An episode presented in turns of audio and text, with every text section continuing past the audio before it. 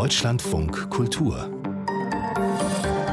Lesart mit Andrea Gerg. Herzlich willkommen. Boff Bjerg ist ein bekannter Bestsellerautor. Sein Roman Auerhaus war ein großer Erfolg. Und wenn jetzt sein Debütroman nochmal neu aufgelegt wird, noch dazu von seinem langjährigen Lektor in dessen eigenem Verlag, dann wollen wir uns das mit den beiden gleich mal ein bisschen genauer anschauen.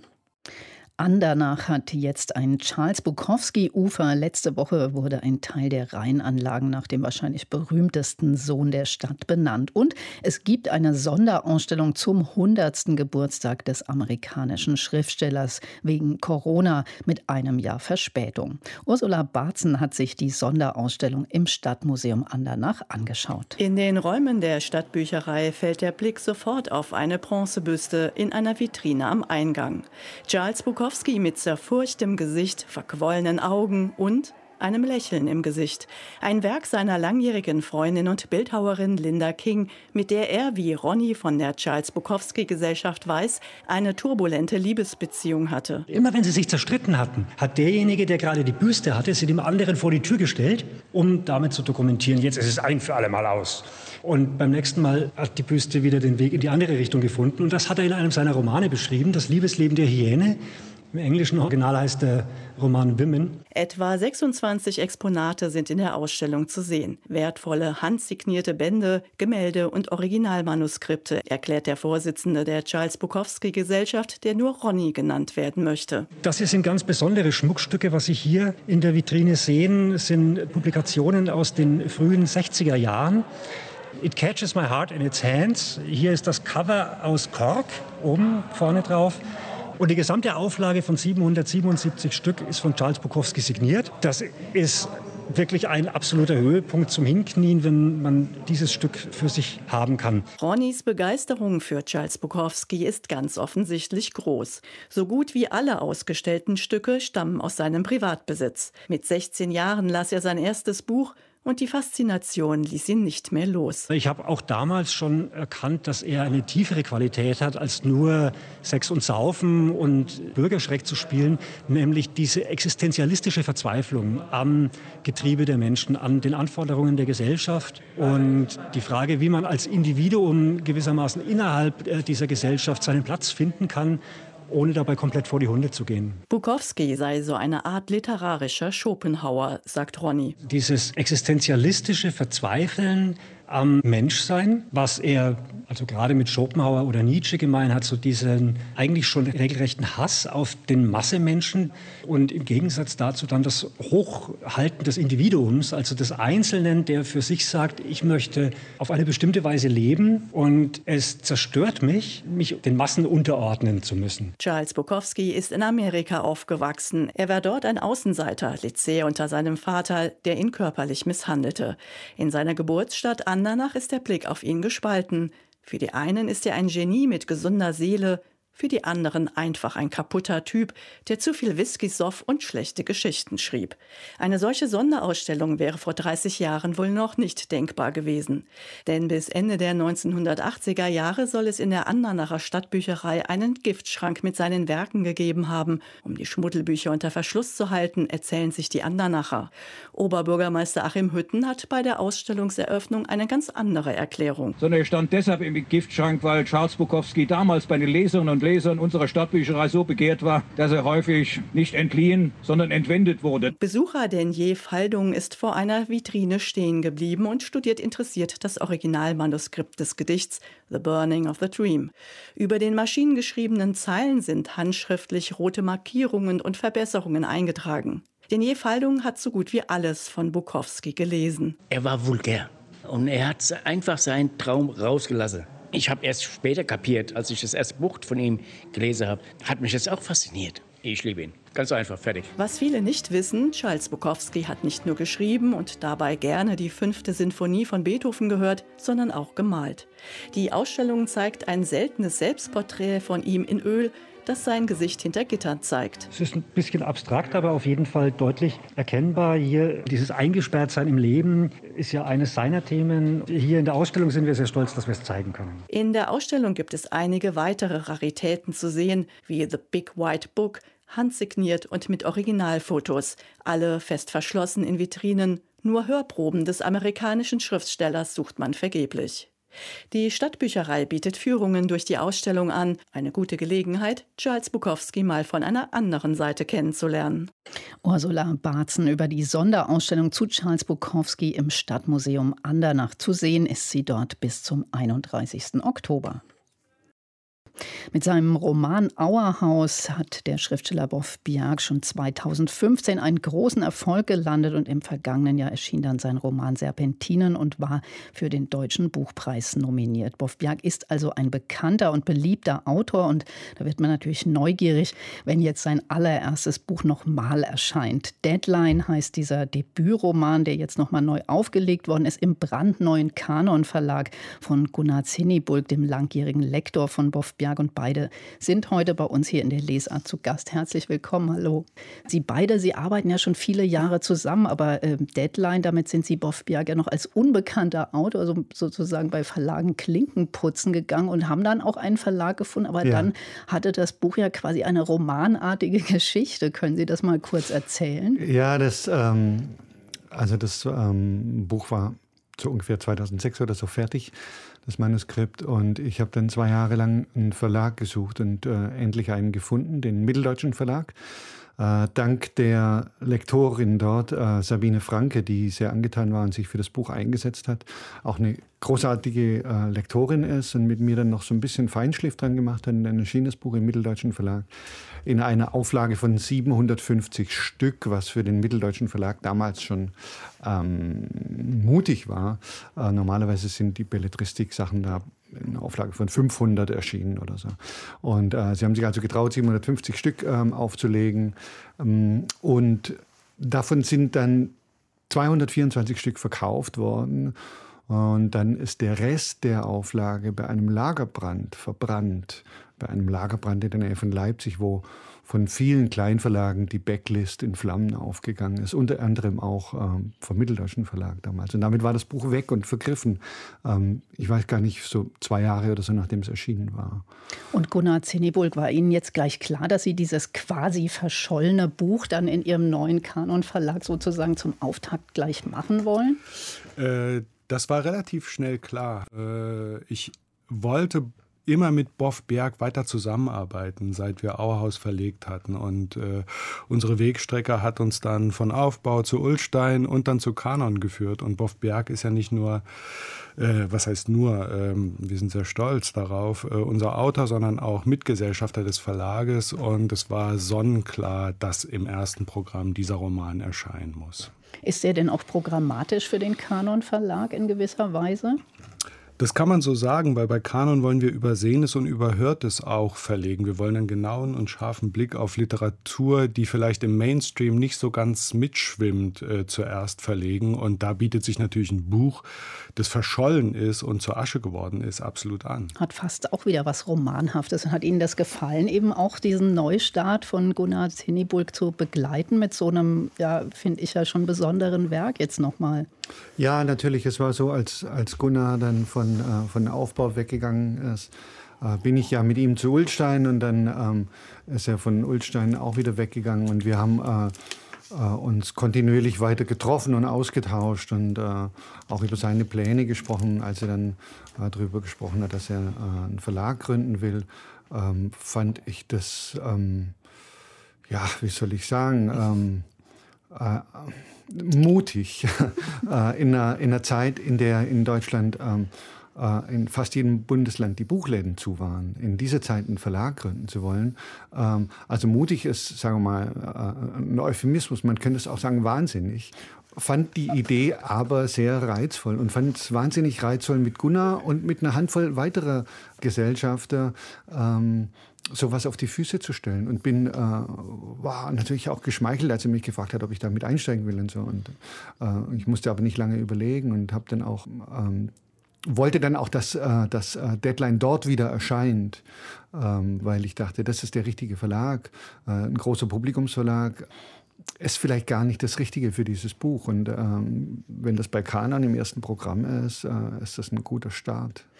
Der Schriftsteller Boff Biag und sein Lektor und Verleger Gunnar Zinni-Bulk sind heute zu Gast in der Lesart. Anlass ist der brandneue Kanon-Verlag von Gunnar Zinni-Bulk, in dem zum Auftakt der Debütroman von Boff Biag wieder aufgelegt wurde. Boff Biag Deadline, finde ich, ich kenne ihre beiden anderen Bücher, liest sich ganz anders als Auerhaus und Serpentin. Formal viel experimenteller, das hat was Musikalisches, was Mündliches auch, was sehr Assoziatives. Der Erzähler, der springt da buchstäblich von Hölzchen zu Stöckchen, oft vom Boden weg. Da können wir vielleicht auch noch drüber reden, dass der Boden, der Untergrund so eine große Rolle in dem Buch spielt. Aber ich habe mich gefragt, ob das aus dieser Vorlesebühnenzeit noch entstanden ist. Da ist so dieser Drive des Mündlichen ganz stark drin. Hm, für, die, für eine Lesebühne ist der Text eigentlich ähm, zu, zu experimentell, also jedenfalls so wie die Lesebühnen waren zu der Zeit, als ich dort aktiv war. Ähm, nee, ich wollte tatsächlich ähm, einfach was Neues ausprobieren, auch was stilistisch Neues ausprobieren. Ähm, das sind zwei Auffälligkeiten. Das einmal, ist, das einmal sind, diese, sind diese Kaskaden von, von, äh, von Suchergebnissen, die den Text stellenweise durchziehen und, und, und dann auch so, so rhythmisieren. Ähm, das fand ich sehr reizvoll. Ich hatte davor schon ein paar Jahre lang äh, mit so suchmaschinengestützter Lyrik experimentiert und wollte das mit rübernehmen in den, in den Roman. Und das andere sind diese ähm, ist dieses sich nicht entscheiden können zwischen Begriffen. Die Protagonistin, die äh, Ich-Erzählerin, ist eine, ist eine Übersetzerin, eine technische Übersetzerin und sie, sie lässt, hält sich ständig Alternativen offen, weil sie sich nicht entscheiden kann oder will, was jetzt der äh, exakte treffende, beste Begriff ist. Und diese Begriffe hintereinander wegzuschreiben und in dem Text stehen zu lassen, fand ich auch sehr reizvoll. Ähm, und auch das kann dazu beitragen, einen Text mehr zu rhythmisieren, als, als normalerweise äh, es, in, es in Prosa der Fall ist. Und ähm, ähm, also mit den Lesebühnen hat es, hat es gar nicht so viel zu tun, sondern eher mit so einem eigenen, mit so einem eigenen Experimentierwillen. Mhm. Dazu, kam, dazu kam, dass ich so ein bisschen ungehalten war. Ich bin es eigentlich heute noch, auch wenn ich selber vielleicht in diese Sparte inzwischen falle, dass ich ein bisschen ungehalten war darüber, dass ähm, überall in der Kritik und natürlich auch im, im, äh, im Handel die, sagen wir mal, gehobene Unterhaltungsliteratur ähm, so gepusht wird. Und dass, das, dass, die, dass die etwas äh, mutigere, äh, experimentellere, ähm, vielleicht auch ästhetisch interessante Literatur ähm, oft gar nicht mehr oft gar nicht mehr vorkommt und dann auch in Gesprächen ähm, wenn ich dann wenn ich dann oft mit Leuten gesprochen habe stellt sich raus die beklagen sich über also Leute die sehr viel lesen beklagen sich darüber wie wie wie konventionell doch vieles ist und so und dann und dann sage ich oft Du, das liegt daran, dass du die, die nicht konventionellen Sachen gar nicht wahrnehmen kannst, weil du, sie, weil du sie nicht mitkriegst. Sie liegen nicht im Laden, sie werden nicht besprochen. Und, äh, und da war ich so ein bisschen, mm, da wollte ich so ein bisschen dagegenhalten mit Deadline. Aber verglichen mit Deadline ist ja dann Auerhaus auch eigentlich konventionell erzählt. Genau, das haben, Sie sich dann, äh, haben Sie sich da ausgetobt bei Deadline? Ich habe mich bei Deadline so ein bisschen ausgetobt. Ähm, der, sozusagen der, mein, mein Erfolg, ähm, ähm, den Literaturbetrieb anzupinkeln, war auch viel größer, als ich äh, mir erhofft hatte äh, mit diesen 200 verkauften Exemplaren. Also so, so erfolgreich im Misserfolg wollte ich dann doch nicht sein habe dann aber auch für Auerhaus halt auch einfach einen anderen, einen anderen Stil wählen müssen, weil der, der Protagonist, der Erzähler ist ein anderer mhm. und, äh, und bei Serpentin wieder. Also ich will, ich es ist mir nichts langweiliger, als, als, als mich ästhetisch zu wiederholen in, in, in den Büchern. Gunnar Zinneburg, es gibt ja schon eine Geschichte in diesem Buch Deadline. Es hat sich jetzt so ein bisschen so angehört, als äh, wäre das einfach nur quasi, ähm, ja, nur in Anführungszeichen experimentelles Schreiben. Aber es gibt eine Hauptfigur, die Paula, die lebt da in Amerika, schreibt diese technischen Gebrauchsanweisungen, isst sehr viel und muss dann zurück nach Deutschland, weil der Grabstein des Vaters gerettet werden muss. Das Grab wird eingegeben. Aber das ist nicht der Roman, wenn man das so nacherzählt. Sie als Fachmann, als Verleger, können Sie das besser beschreiben als ich, was für Sie diesen Roman ausmacht? Ja, das äh, könnte ich, aber ich will nicht belehren. Äh, und äh, ich möchte etwas ergänzen. Für mich, ich habe auch verschiedene Lektüreeindrücke von diesem Roman. Ich habe ihn zu verschiedenen Zeiten wieder und wieder gelesen. Und gerade nach dem Erscheinen von Serpentin war für mich total verblüffend, dass der ganze Berg ja, da ist als Erzähler. Und ich halte Boff Berg wirklich für einen der bedeutenden Erzähler der deutschen Gegenwart mit einem absoluten Gehör äh, für die deutsche Sprache, äh, dem Vermeiden allen Banalens. Äh, und trotzdem erzählt er auch eine Geschichte, die im Kopf, da haben Sie recht, der Übersetzerin stattfindet. Also wir wollen nicht zu viel verraten. Es ist auch ein Roman über das Geschichtenerzählen selbst und was heilsam am Erzählen oder an der Vorstellung einer Geschichte sein kann.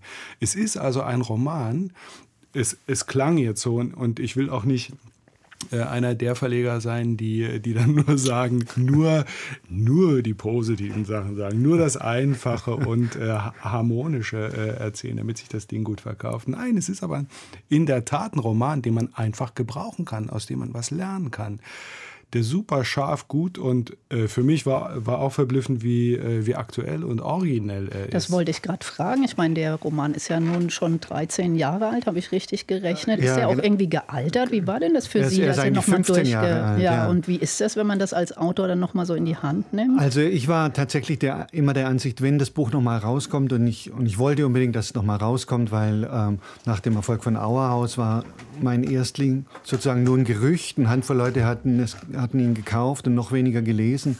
Und, äh, und das ist natürlich ein unbefriedigender Zustand. Äh, und ich wollte auch, dass, dass sozusagen andere Facetten von mir wahrgenommen werden können, zumindest. Was nicht geht, wenn der Roman nicht lieferbar ist. Ähm, hatte aber die Angst, ähm, dass dadurch, dass er damals auf eine Art hypermodern war in der Sprache, er heute antiquiert wirkt. Es, es veraltet ja nichts so schnell wie das wahnsinnig Moderne. Äh, zehn Jahre später denkst du, um Gottes Willen, was war das denn? Ja, auch weil es so viel ums Internet geht, das hat sich ja auch verändert. Das hat sich auch Zeit. verändert und, und da müsste man heute, äh, das müsste man heute auch in anderer Weise aufgreifen. Aber äh, ich war dann tatsächlich beim, beim nochmaligen Lesen und auch beim Hören des Hörbuches froh drüber, dass, äh, dass der Text ähm, nach meinem Gefühl viel besser gealtert ist, als ich, als ich, als ich befürchtet habe. Ich denke, ähm, ja, man kann es heute genauso lesen wie damals. Damals war, damals war tatsächlich das Problem, dass manche Leute, das klingt jetzt vielleicht blöd, aber ähm, diese ganzen Bezüge zum Netz und, äh, und, und auch mit den Alternativen, aber vor allem alles, alles, was sich aufs Netz bezieht, diese rhythmisierten Passagen, viele Leute haben das damals habe ich dann erst später begriffen, gar nicht verstanden, was der da eigentlich macht und wie dieser Text an dieser Stelle eigentlich entstanden ist. Das war diese Spielereien mit der Sprache, mit dem, mit dem, mit dem Internet als, großer Te als großem Textkorpus. Das war, das war eine Spielerei für eine Handvoll Nerds. Inzwischen ist das, inzwischen ist das, ist das äh, allgemeingut und äh, ähm, also der Text ist auf diese Weise sozusagen sogar heute wahrscheinlich leichter zugänglich, als er vor, vor 15 Jahren war. Auf jeden Fall ist es gut, dass man das jetzt lesen kann. Und ähm, ja, ist das, was kommt als nächstes, Gunnar Zenibulk?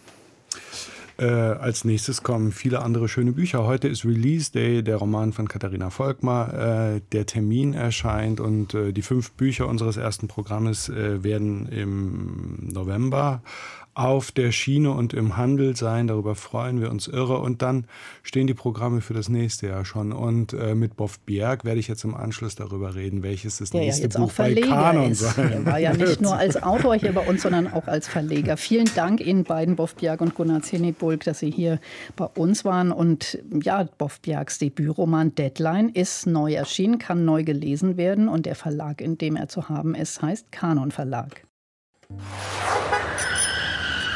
Straßenkritik.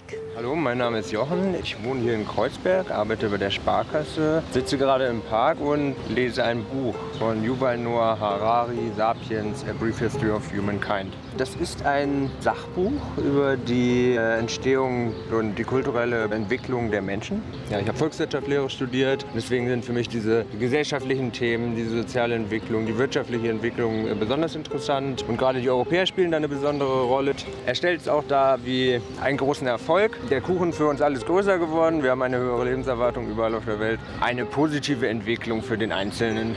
Ich komme aus relativ linken Umfeld. Da stößt man dann auf Kontroverse vielleicht, Sachen, die man dann nochmal mit seinen Freunden besprechen kann. Da freue ich mich jetzt auch demnächst wieder mit ihm zusammenzukommen und darüber mich äh, auszutauschen. Ist sehr zu empfehlen, ja. In Berlin liest Jochen Eden Sapiens, eine kurze Geschichte der Menschheit von Yuval Noah Harari. Übersetzer das Buch Jürgen Neubau und erschienen ist es im Pantheon Verlag. Christian Brückener ist ja sicher einer der bekanntesten Synchronstimmen hierzulande und er ist ein passionierter Vorleser mit eigenem Hörbuchverlag. Jetzt hat er sich Rudyard Kiplings Dschungelbuch vorgenommen und gemeinsam mit einem Jazzensemble aufgenommen und was dabei entstanden ist, das hat sich Elmar Krämer angehört. Shere Khan der Große hat sein Jagdrevier gewechselt. Tabaki, der Schakal und Vasall des Tigers, verkündet Unheil. Bald schon werden eingespielte Abläufe im Dschungel durcheinander geraten und ungewöhnliche Allianzen nötig werden. Denn Shere Khan ist auf der Jagd nach ganz besonderer Beute. Er jagt heute Nacht weder Ochse noch Hirsch, sagte Mutter Wolf. Er jagt Mensch. Unterstützung von den Wölfen erhält der Tiger dabei nicht. Das wird seinem Diener schnell klar. Raus, fuhr ihn Vater Wolf an. Raus! Ich gehe ja schon, sagte Tabaki leise. Soweit so klassisch. Das Dschungelbuch ist für viele ja ein liebgewonnener alter Bekannter. Und die Stimme von Christian Brückner, aufgrund unzählbarer Hörbücher und nicht zuletzt seiner Synchronisation von Robert De Niro sehr vertraut. Ungewohnt hingegen ist die musikalische Einbettung. Der Name des wilden Jazzorchesters ist Programm. Die Musik ist wild und Sie ist in dieser Produktion vor allem eines, eigenständig.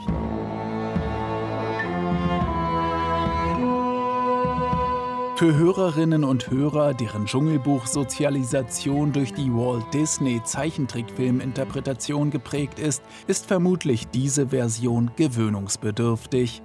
Die Affen aber werden auch hier vor dem geistigen Auge tanzen, etwa in der Szene, wenn der Panther Bagheera und Balu der Bär den jungen Mogli aus deren Fängen befreien. Er kam schnaufend auf die Terrasse, wo sich ihm die Affen wie eine Meereswoge entgegenstemmten, in der er bis zum Hals versank. Aber er richtete sich auf seinen Hinterbeinen auf, nahm so viele Affen wie er konnte in die Arme und fing an, wie Windmühlenflügel mit gleichmäßigem Pitsch-Patsch um sich zu schlagen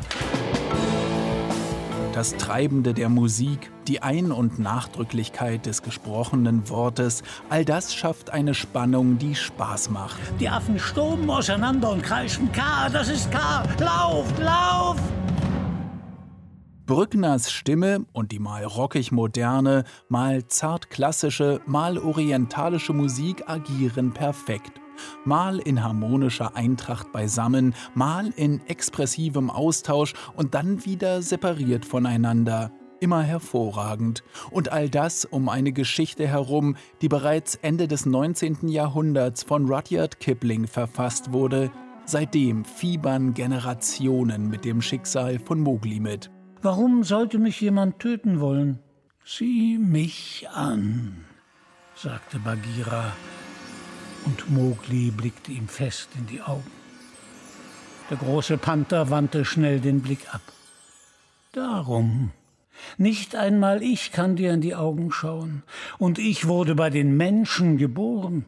Und ich liebe dich, kleiner Bruder. Das für die Deutsche Oper Berlin konzipierte Erzählkonzert ist eine hörenswerte und liebevolle akustische Verneigung vor dem Dschungelbuch in 75 Minuten, die gern mehr hätten sein können. Denn neben der beeindruckenden Musik ist Christian Brückner einfach überzeugend. Fesselnd, erdig und nicht ohne Grund einer der bestbezahlten Sprecher dieses Landes. Die Morgendämmerung stieg im Osten auf, als Mowgli die Hügel hinabschritt zu den Rätselwesen. Menschen genannt. Christian Brückner und das Dschungelbuch. Erschienen ist die Aufnahme bei Sauerländer Audio im Argon Verlag für 15,95 Euro. Deutschlandfunk Kultur Buchkritik Die Übersetzerzunft, die kommt ja oft viel zu kurz in der Wahrnehmung, aber es gibt auch Bücher, da guckt man zuerst darauf, wer hat es eigentlich übersetzt. Bei dem Roman, über den wir jetzt sprechen, ist das Anne Weber. Die wurde zuletzt mit dem Deutschen Buchpreis ausgezeichnet und lebt selbst seit Jahrzehnten in Frankreich und schreibt und übersetzt auch in beiden Sprachen. Das gilt auch für die Autorin, die sie sich vorgenommen, Cécile Weißbrot. Die lebt in Paris und Berlin und übersetzt eben auch. Und ihr eigener Roman hat einen englischen Titel Titel Nevermore und Sigrid Brinkmann hat ihn gelesen. Das klingt ja, als wären da auf kongeniale Weise zwei Literaturfrauen zusammengekommen für dieses Projekt. Absolut, die beiden kennen sich auch gut. Man sieht sie auch manchmal gemeinsam auf literarischen Bühnen in Deutschland oder in Sendungen auf France Culture, wo sie dann auftreten und über ihr Verhältnis zu Frankreich und Deutschland sprechen. Anne Weber hat auch schon einen anderen Roman, Zerstörung heißt der, von Cecile Weißbrot übersetzt. Und der Kick jetzt bei diesem Roman ist, dass die Ich-Erzählerin eine Übersetzerin ist. Also das passt wirklich gut. Die hält sich in Dresden auf um dort eben Virginia Woolfs Buch To the Lighthouse zu übersetzen. Das heißt, der Roman hat zwar einen englischen Titel, aber spielt gar nicht in England. Genau, der Hauptspielplatz ist wirklich Dresden. Und in diesem Buch, was die äh, Ich-Erzählerin übersetzt, die französische Ich-Erzählerin, dreht sich alles um ein langsam verfallenes Haus, ein verlassenes Haus, das dann von der Natur überwuchert wird. Und wir erleben, wie äh, in Gedanken die Übersetzerin bei ihrer Arbeit abschweift und eine Verbindung herstellt zu Orten, Orten, die ebenfalls ihre ursprüngliche Bestimmung verloren haben und die renaturiert wurden. Das ist die äh, verbotene Zone um den Reaktor in Tschernobyl oder der Highline Park in Manhattan. Dort sind in den letzten zehn Jahren äh, auf stillgelegten Hochbahngleisen über ehemaligen Schlachthöfen und Industriebauten äh, und äh, Märkten äh, wirklich äh, Grünflächen entstanden, also eine üppige grüne Oase eigentlich auf, weiß ich, drei Meter Höhe. Und Cecile Weißbrot spannt wirklich ein wunderbar filigranes äh, Netz zwischen diesen realen Orten und fiktiven literarischen Plätzen. Das klingt fast so ein bisschen meditativ oder kontemplativ. Gibt es denn da trotzdem auch noch eine Geschichte zwischen diesen fiktiven und realen Orten? Ja, es gibt unbedingt einen roten Faden, der alles miteinander verwebt. Aber es braucht tatsächlich eine Weile, bis die Ich-Erzählerin enthüllt, warum sie nicht in Paris, sondern in Dresden an dieser Übersetzung arbeitet. Sie hat ihr Zuhause verlassen, um ungestört eine verstorbene Freundin zu betrauern. Und auf eine irrationale Weise hofft sie, ihr wieder begegnen atmen zu können. Und einen Augenblick lang glaubt sie tatsächlich, dass eine Frau, die in einem Konzertsaal so ein paar Sätze, paar Plätze weiter äh, sitzt, die Züge der verlorenen Freundin trägt. Und als ich den Satz gelesen habe, dass im Dunkeln dieses Konzertsaals, in den Bewegungen der Musiker, die sich langsam auf das Konzert einstimmen, etwas nach der Toten rief, da habe ich verstanden, warum dieser Roman Nevermore heißt. Das ist eine Anspielung auf ein berühmtes Gedicht von Edgar Allan Poe, Nevermore, in dem ein Rabe in das Zimmer eines Trauernden geflogen ist und egal was der Trauernde den, den Raben fragt, die krächzende Antwort wird immer Nevermore sein. Und Cecile Weißbrot greift halt dieses Symbol des Raben für die nie endende Erinnerung auf. Und versteht man oder hat man trotzdem Spaß an dem Roman, wenn man jetzt nicht so eine Kennerin wie Sie ist, die sowas sofort entschlüsseln kann? Ja, absolut. Also man muss diese ähm, ganzen Anspielungen nicht kennen. Ja, das erhöht natürlich den Genuss. Aber Cecile Weißbrot hat wirklich einen intimen Erzählton, der uns Lesende direkt anspricht. Und alles, was in diese, ähm, was an Quellen in den Roman eingeflossen ist, das sind nicht nur literarische Texte, sondern auch musikalische Kompositionen oder Dokumentarfilme Filme. Das findet man in einem Anhang auf zwei Seiten kenntlich gemacht. Also die ganzen Inspirationen sind äh, transparent. Es ist absolut faszinierend, finde ich, wie sie alles zusammenhält und zum Beispiel eine Reflexion über Glocken in Werken der Komponisten Arvo Pärt und Berlioz zusammenbindet mit einem besonders orchestrierten Glockengeläut am 40. Jahrestag der Bombardierung von Dresden. Oder sie fügt kleine Exkurse zu Glockenfriedhöfen und Adoptivkirchen für Glocken ein in ihre Erzählung vom Leben einer Frau, deren Sinne halt unglaublich angespannt sind. Also wir sehen, wie offen sie ist für alles, was sie sieht, was sie hört. Sie ist in der Welt unterwegs, sie denkt nach über die Zerstörung des 20. Jahrhunderts. Und wenn sie dann innerlich mit abwesenden Geistern oder Seelen oder der verlorenen toten Freundin spricht, dann ist sie ganz bei sich.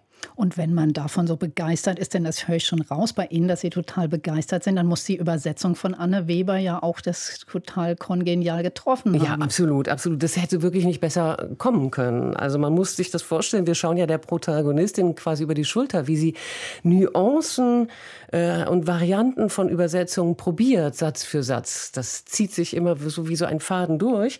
Und äh, Anne Weber muss das Kunststück vollbringen, die französischen Varianten ins Deutsche zu übersetzen. Das ist wirklich toll gelungen. Ich habe das Original gelesen und finde beide Romane einfach unglaublich reich. Ähm, insgesamt ist es so, dass diese Komposition ein großes Puzzle ist. Es gibt so ein Vorspiel, Zwischenspiele und eine Coda, also eine Schlussmusik. Und wie sie das zusammenspannt und arrangiert, das ist wunderbar. Also es ist ein Buch, das kann man egal wo aufschlagen, man ist einfach reich beschenkt. Toll. Sigrid Brinkmann ist begeistert von Cecil Weißbrots Roman Nevermore. Übersetzt hat das Buch Anne Weber und erschienen ist es im Göttinger Wallstein Verlag.